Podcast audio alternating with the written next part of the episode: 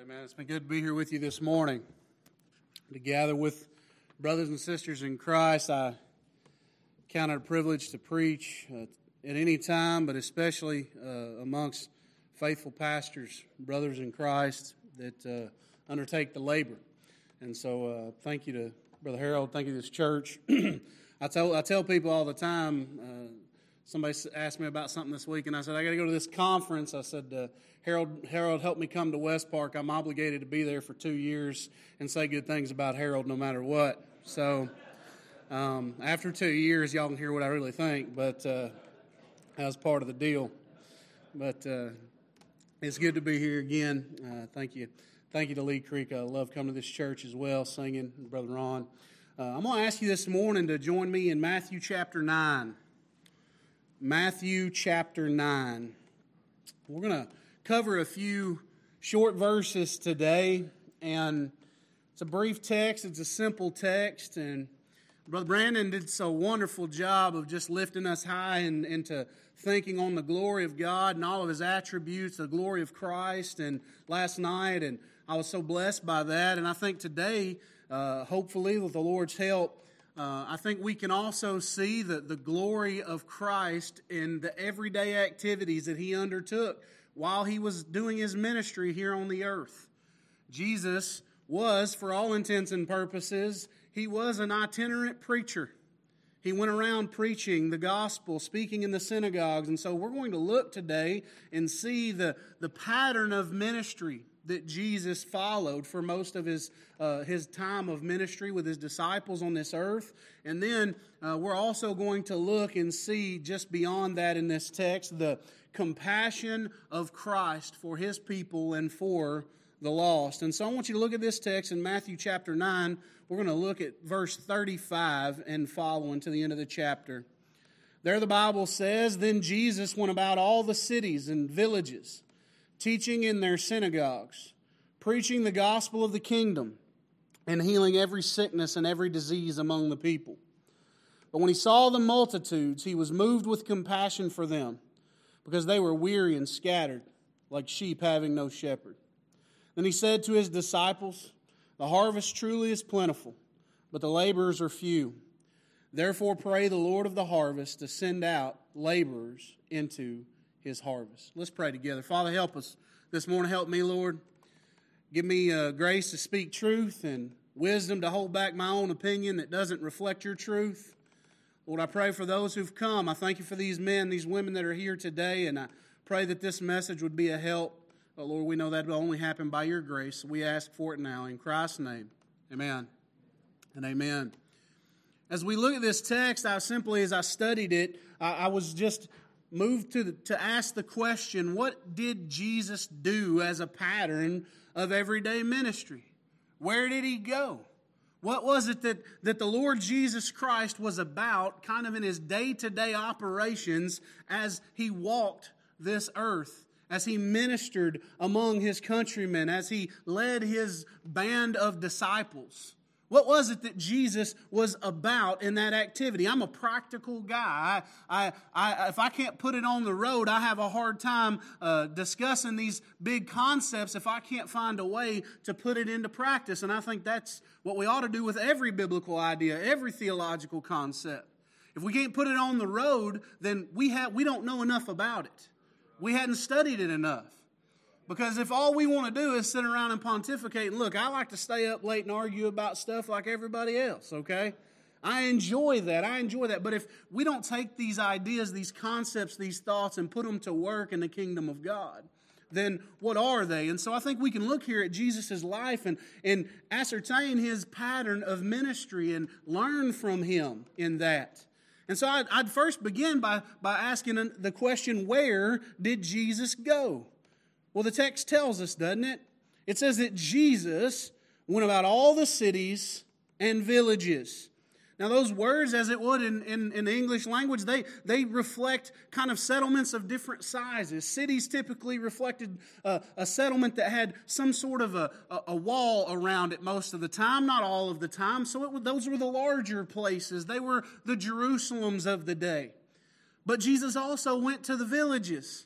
Right? He went to the small towns. He went to the places that we might even call the holes in the road. Right? And, and if you drive in Arkansas, you know what I'm talking about. There's, there's a sign, it's the sign that doesn't even have a population underneath it right? It's just a hole in the road. Where I grew up, northeast Arkansas, there was a place called Goobertown, all right? And Goobertown is not really a town. It's one road that runs off of the highway, and there's a store at the, the, top of the road, and then there's vegetable stands and cattle and stuff down this direction, right? It's a hole in the road. It's a little settlement. And that's this is the, what reflects Jesus' pattern. He went to the cities. Yeah, he went to where there were a lot of people, but he also went to the smaller places, to the out of the way places. Jesus didn't just focus his ministry on the big places. But he also didn't dismiss the big places as too hard to reach, too difficult to, to go there. Wherever there were people, wherever there were people there who needed to hear the message that he had to carry, the message about himself, he went to those places. He sought to take the message to the villages and the cities. And I think we need to take note of this as pastors, and we need to take note of this as we consider missions. Because if we're not careful, uh, I know and you've known men who claim to be called to pastoral ministry, but they're only willing to go to a certain size church, or they're only willing to go to a certain size city, right? Uh, I, am very familiar with the church. Brother Harold's familiar with them as well. That have had had talked to pastors that uh, really wanted to come, but you know, it's like 40 minutes to go to Walmart, and I just don't know if we want to live like that. It's 10 miles to gas. And, but I'm going to tell you something at that gas station, you can get a sandwich, you can get bait, you can buy guns, you can do anything there. Right? And that's, that's the kind of place to be.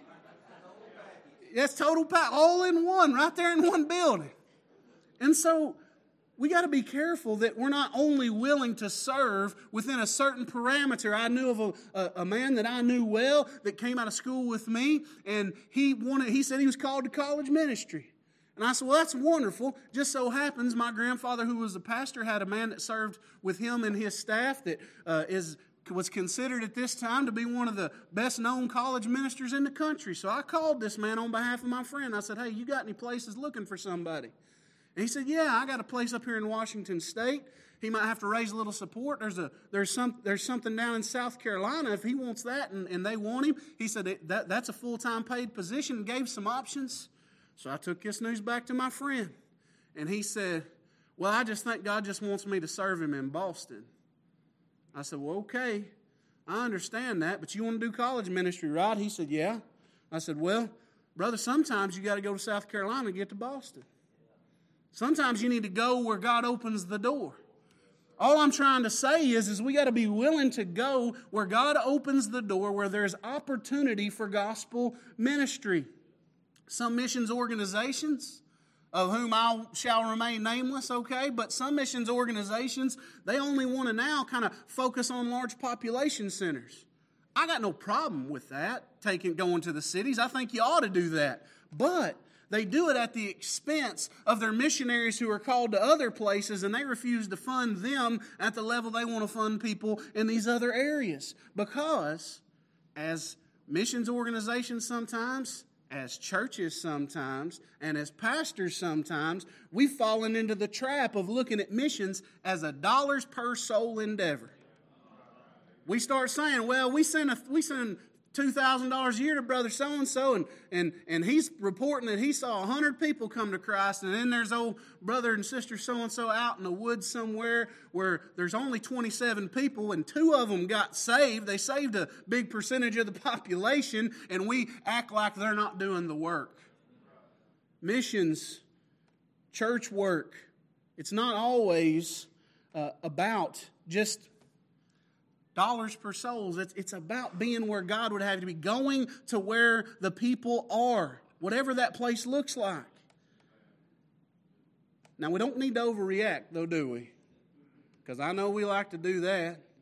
We'll overreact and say, well, any church that got big, they got big because they compromised. They got big because they wouldn't say the tough things. They got big for whatever other reason. Now we got to be careful because we're not holier than thou just because we might be willing to serve in a smaller congregation in a more remote location.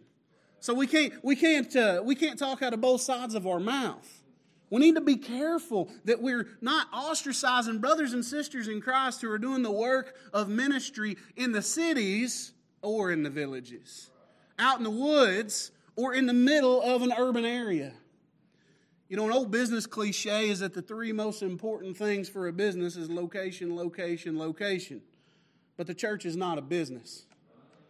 Our primary concern about location is simply that we're in the location where God would have us to be at a given moment. Obedience is the key. Jesus went to the cities and to the villages. So, if we know where Jesus went, then the next question is an obvious one. Well, what did he do? Well, the Bible tells us to start with that he was teaching in their synagogues. Jesus preached in the synagogue. And I think here, as we look at this and we study it out and we look at what this actually meant, and I'll read you a text in a moment, I think we can recognize this from our context is, is that he was doing the work of expounding the scriptures as he had them. He was expounding the Old Testament. We have the account in Luke chapter 4 and verse 16 through 21 where it says this So he, speaking of Jesus, he came to Nazareth where he had been brought up. And as his custom was, he went into the synagogue on the Sabbath day and stood up to read. And he was handed the book of the prophet Isaiah. And when he had opened the book, he found the place where it was written The Spirit of the Lord is upon me because he has anointed me to preach the gospel to the poor. He has sent me to heal the brokenhearted to proclaim liberty to the captives and recovery of, the, of sight of, to the blind, to set at liberty those who are oppressed, to proclaim the acceptable year of the Lord. Then he closed the book and gave it back to the attendant and sat down. And the eyes of all who were in the synagogue were fixed on him, and he began to say to them, Today this scripture is fulfilled in your hearing. Now, we might say that might be a kind of a, a pretty concise exposition of that text, but when you're Jesus, all you really have to do is say, that's about me. Right? He expounded the text. He got up and read the text and he, he told them what that text was about in that moment. Now we got to be careful here too, don't we? Some of us, in our in our kind of environment that we're in, particularly in kind of the the kind of the circles that most of us run in, some people might chastise Jesus for doing what he did because he went to a place where they don't handle the scriptures rightly and preach, didn't he? He went to a place. Now, look, you, you're going to get mad at me about this, but that's okay. He knew that they weren't handling the scriptures right. He knew that they had twisted the true religion given to them by the Lord. He knew. And yet he went there as a pattern of his ministry. It wasn't a one off thing, and proclaimed the truth to those people. Now, I'm not advocating a wide open policy of mixing with heretics, okay? That's not what I'm here doing this morning, but I'm saying be careful.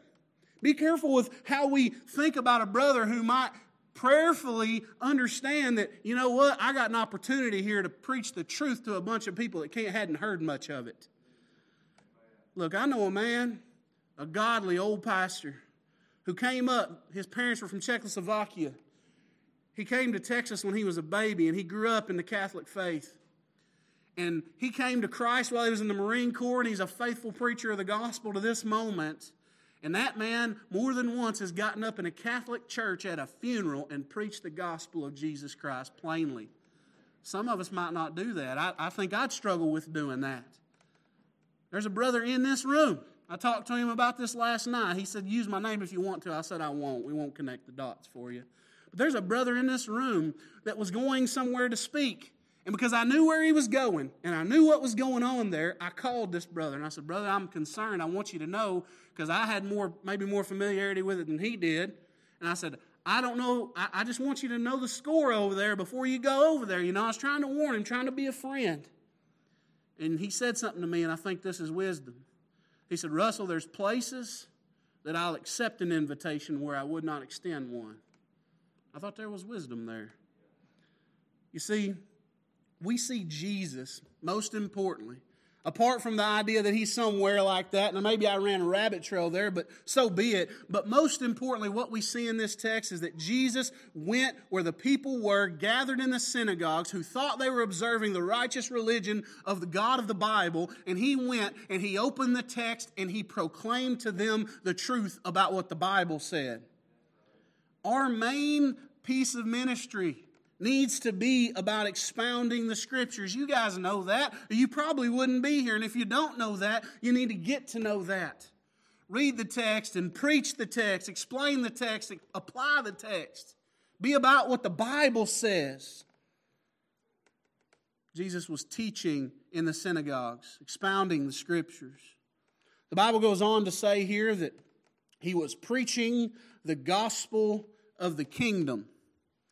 Now, some of your, some of your translations say proclaiming the gospel of the kingdom. In our context, we know, because we have the full canon of Scripture, that there's overlap here. The idea of expounding and pro, or proclaiming the gospel of the kingdom, we know that. But because again, we have we have all of the scriptures, we have the full canon, we have all of what Christ has done in this earth. But the idea of this proclaiming the gospel of the kingdom, Apart from the content of the message, the, the, the, picture is, is that he was out in the public crying out for them to look unto him. Jesus was proclaiming to the people that they had to look to Jesus himself. That's the essence of the gospel of the kingdom.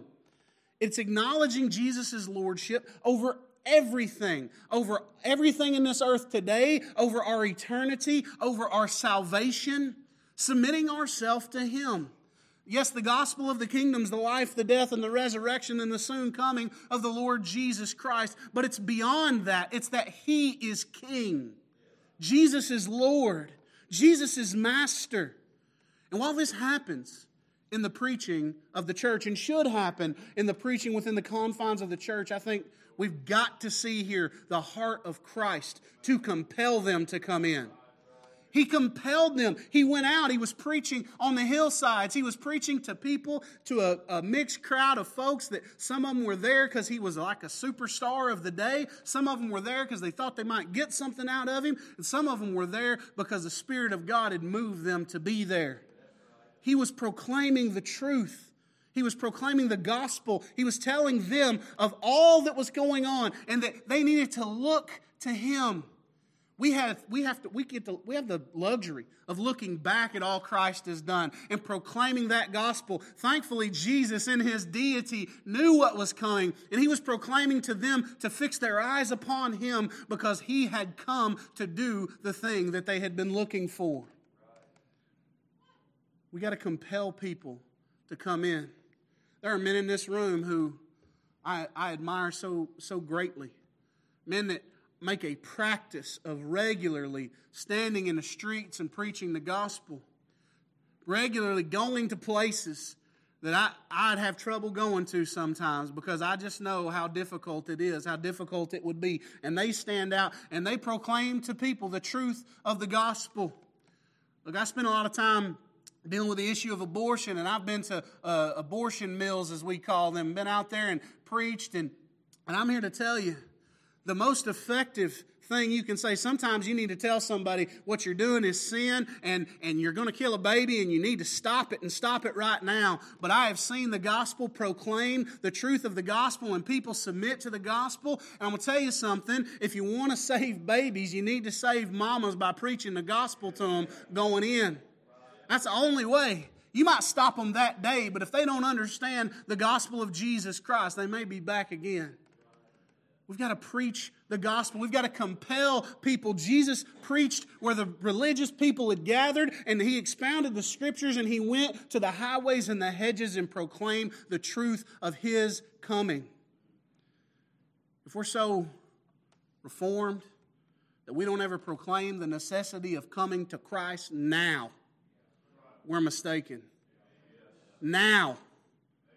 Steve Lawson is, is uh, I think he, I think he's probably Robin Spurgeon here, but he's fond of saying if you don't, he says that today is God's day, tomorrow is the devil's day. Come to Christ now.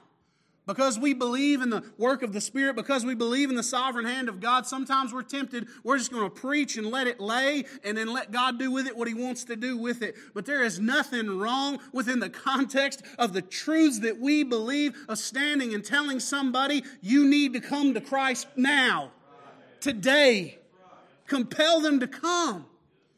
Stand up. Look, I'm not saying you, you need to give a 30 minute invitation and 17 verses of just as I am and all of that kind of stuff. You can do that if you want to, but you need to stand up and tell people, come to Christ. Stand up and tell them, if you want to talk about what it is to come to Christ, I'll skip lunch and sit on the front pew and talk to you till the evening service comes. We'll talk about Jesus. We'll talk about coming to know Him as Savior and Master and Lord. We know only the Spirit can move people to come, but we proclaim to them not to come to Christ tomorrow, but now. Jesus didn't tell his disciples, Come, follow me next week. Come, follow me tomorrow. In fact, if you'll remember, he chastised those that had reasons for delay those that had cares of the world, those that uh, had supposed family concerns, those that had all of these things. He said, No, no, no. Those are those are those things. He didn't say they were necessarily bad things, but if they are the things that are keeping you from being obedient to Christ, then you you have turned a blessing into a sin. I tell people in my church this all the time. I think the worst thing we can do is when we take the blessings of God and we elevate them so that we turn the things that God has given us into idols and objects of sinfulness. We take a job that God has given us, which He's helped us provide for our family, and we elevate it such that we neglect the things of the faith, we neglect being obedient to Christ and the everyday faithfulness, and then we say, Well, I got to provide. Hey, I don't begrudge a man or a woman providing for their family and, and doing what they got to do. I understand that, and I know I know it's difficult. I got three boys to feed, and groceries is expensive, okay? I understand. But if we elevate that to a place where we it, it lets us put aside the things of God, we've turned a blessing into a curse.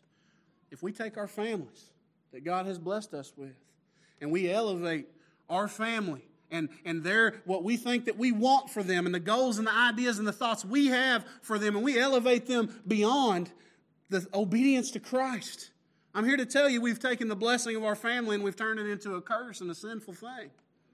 We must be careful. We, we cannot, we cannot, we cannot elevate the blessings of God above God Himself. Stop worshiping the blessings and worship the blesser. I don't think that's good grammar, but somebody can tell me that later or not, later on, whether it is or not. We just need to know what Christ is doing. I look at Jesus and I say, okay, can I do that? I can't do it as good as he did. But how can I do that? Can I, in fact, proclaim in the church?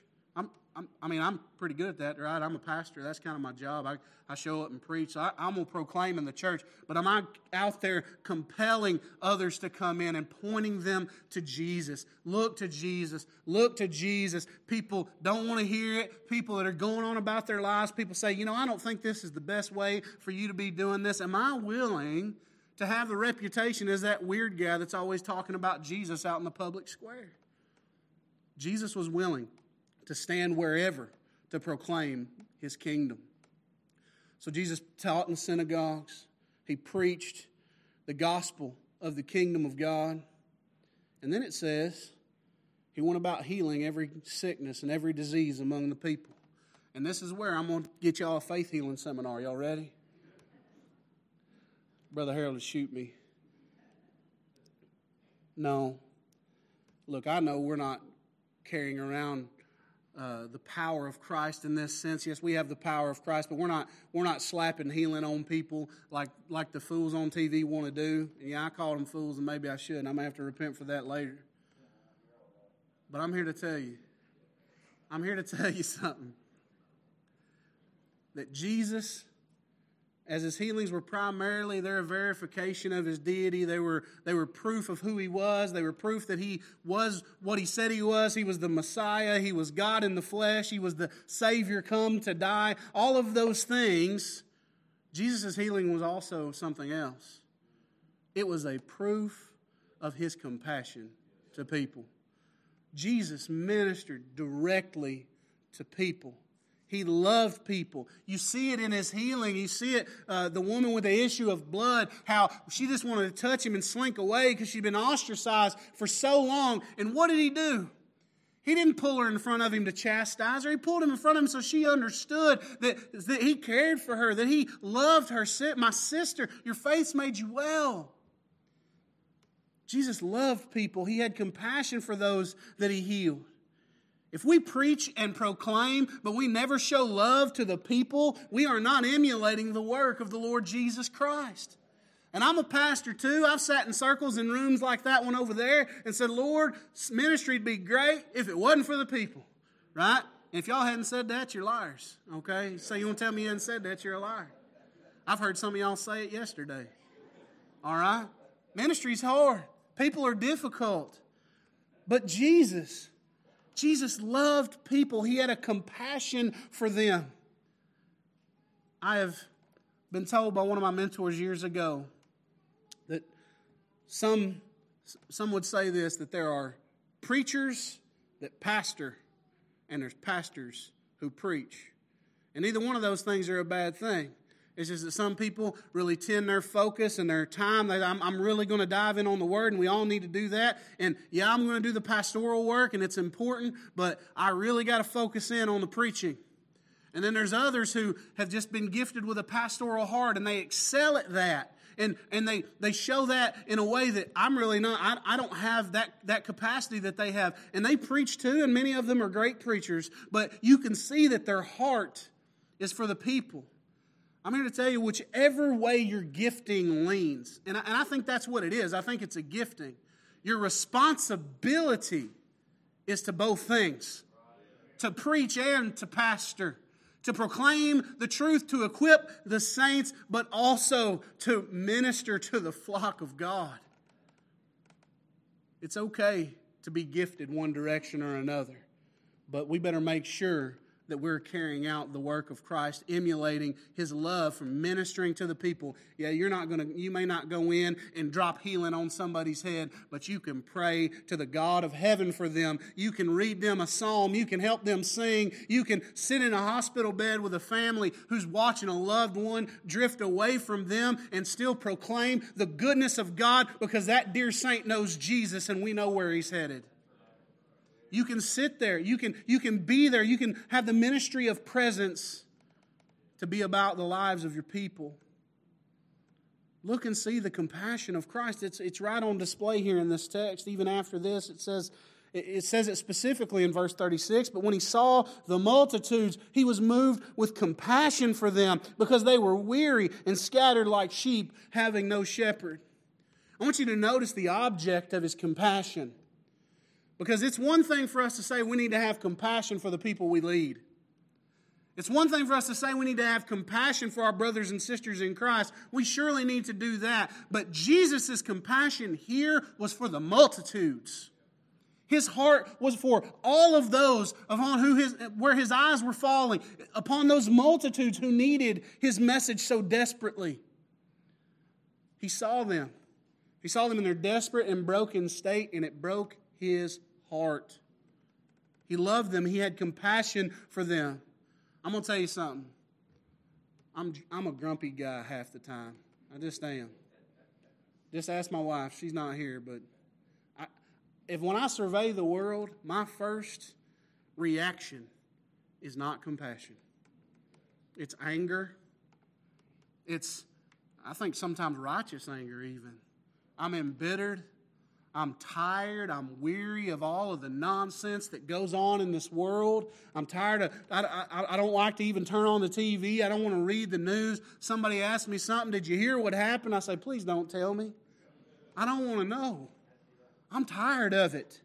When I survey everything that's going on in the world, my heart wants to shrivel up and close in and build some more walls and, and, just, and just hold tight to those I know and love and think I can trust. Just be among the brethren and just be in the warm embrace of Christian community. There's nothing wrong with that, but when I observe what's going on in the world, I need to be moved as Jesus was to compassion for them, to brokenness on their behalf. I'm, I'm just not as broken as I should be. I don't I must not remember as well as I should just how wicked I was and so that, that Christ came unto me that Christ inter, intervened in my life and called me out of darkness into light. I've forgotten because somebody somewhere was used of God along the way moved by compassion to proclaim the truth and to minister to me and to, and to help usher me through the power of the Spirit into the presence of God through Christ.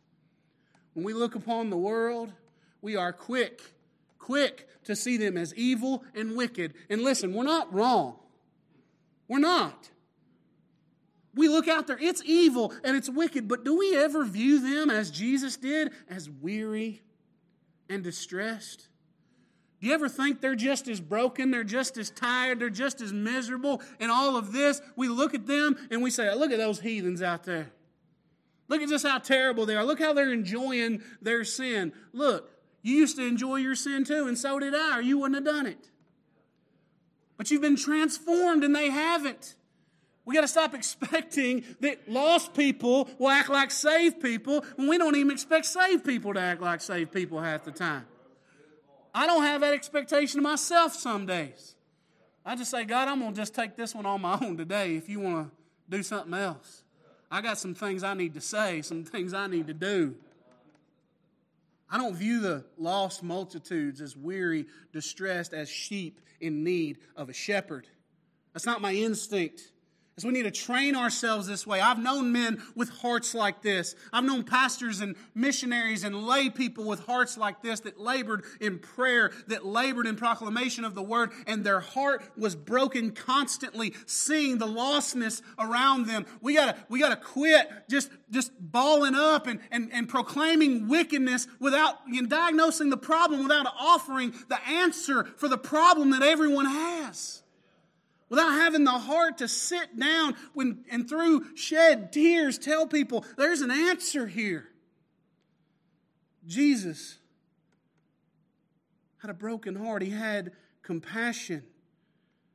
If all I do is rail against the evil of the world, and I never am broken enough and compassionate enough to go where I need to go and speak as I need to speak and sit where I need to sit to show them the glories of Christ the glories of Christ and all that that means, then I have missed it.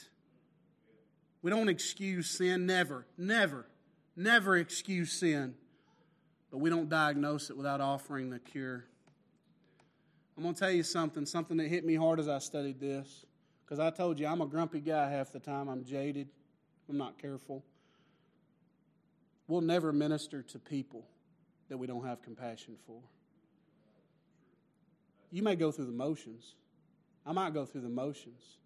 But if I if I'm really if I really don't have a broken heart for the lost man, for the lost woman, for the lost loved one, if I'm just so overcome by anger and rage and righteous indignation, I think, and I, and I don't have compassion, I might tell them the truth, but I, it's more like I'm going to take this Bible and slap them across the mouth with it, right?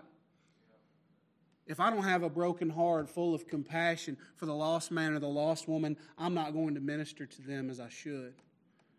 Now, God can draw a straight line with a crooked stick from time to time, but after a while, He's going to get another stick. He doesn't want a heart full of absolute hardness to minister the gospel of peace and love and salvation. We'll never minister to people we don't feel a compassion for. But I will finish up in telling you this compassion is not the end, but it's the beginning. The other end of that spectrum is people that are all compassion and no, no movement. We just sit around and say, Oh, isn't that terrible? Oh, look at them lost people. That's awful. Somebody ought to do something about that. Somebody ought to do, they really should. Somebody should do something about that. Jesus, Jesus came to us with this uh, speaking to his disciples in the, in the same manner. In verse 37, he says, Then he said to his disciples after he expressed his compassion after he was it was clear that he loved and he he he wanted something for these people. They needed something so desperately. What does he do? He tells his disciples he gives them instruction. The harvest is truly truly is plentiful but the laborers are few. Therefore, pray the Lord of the harvest to send out laborers into his harvest. Jesus felt compassion, and then he tells his disciples what true Christian compassion should produce in them. Brothers, true Christian, I can't talk, true Christian compassion has fruit attached to it. It's not just sitting around just wringing our hands saying that's terrible, man. I just I feel for those people. They really need Jesus. I even get me a t-shirt that says y'all need Jesus, right? Some of y'all got that t-shirt, and that's okay. They do need Jesus. But people who have compassion apart from action, most of that is just self-righteous foolishness talking. Just talking. We're just talking about problems when we've got the solution. We're, we act as if we're broken, but we're really not. I know a lot of bleeding heart Christians that do nothing about their compassion. We throw rocks at the liberals, all those bleeding heart liberals. Well, half of them at least act out their foolishness. They do. They do something about it. I disagree with them, but some, I mean, you got to agree with them. You got to at least commend the fact they're doing something about their foolishness. We got the right answer. We got the truth. And if all we do is sit around and, and do that kind of, oh, poor, pitiful them, and, and we do nothing about it, we're betraying. We don't really believe the message that we've got. Jesus' compassion, the compassion he was instructing, he was, he was, he was displaying before his disciples he was showing them that it should motivate us to the fields of harvest. But I do love the fact that Jesus didn't tell them, all right, boys, look at these people. Now go and do something about it. It's not what he said. He said, pray. Pray that the Lord of the harvest would do something. Not just do, but pray. God is the only one that can call somebody to the harvest. We can get at a meeting like this and stir one another up, and for a, a day and a half, I'll be ready to charge hell with a water pistol. I'll be ready. To, I'm going to do something, man. These, these pastors, they got me so stirred up. I'm going to do something. I'm, i used to have a secretary that said, I don't believe anything a preacher says two weeks after they get back from a conference. I said, well, she about got it right. We'll talk about it in two weeks. God's the only one that can call someone to the harvest, but you and I can make the call in obedience to Him with a, with a heart full of the prayers that we've offered. Ask God, please call them out. God, please light a fire. God, please encourage them. Call out men to lead churches. Call out men and women to serve on the fields of the missions. Call out others to be faithful deacons and Sunday school teachers and lay people in the church. God, would you do that? And then we can stand before them. And we can proclaim that there is a God who has said that the fields are wide unto harvest. And I've been praying. Have you been praying? I've been praying. Are you called out? Yeah. What's God have you for you to do in his kingdom? But he says, begin with prayer. Brothers, pray for those open ministry needs in your church. Pray for the small church out in the woods that needs a pastor. Pray that God would raise up men and women and use you and your church to train them for the work and then turn them loose with a heart full of joy that God used you in their journey to fulfill their calling unto Him. Give them an opportunity within the bounds of your ministries to serve and not be you. That's a hard one. I'll let them serve, but they're going to do what I say when I say. And if it gets a little wobbly, I'm going to step in and do something about it. Let them serve, let them learn, let them grow so that they might be strong hands in the harvest.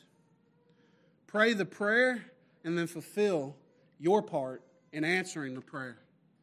Be a faithful laborer in the harvest. Be a faithful, a faithful uh, voice in prayer, but be a faithful laborer and be part of answering the prayer that you've been praying on behalf of others. So I'll simply just leave you with this. Jesus said, The harvest is plentiful, the laborers are few.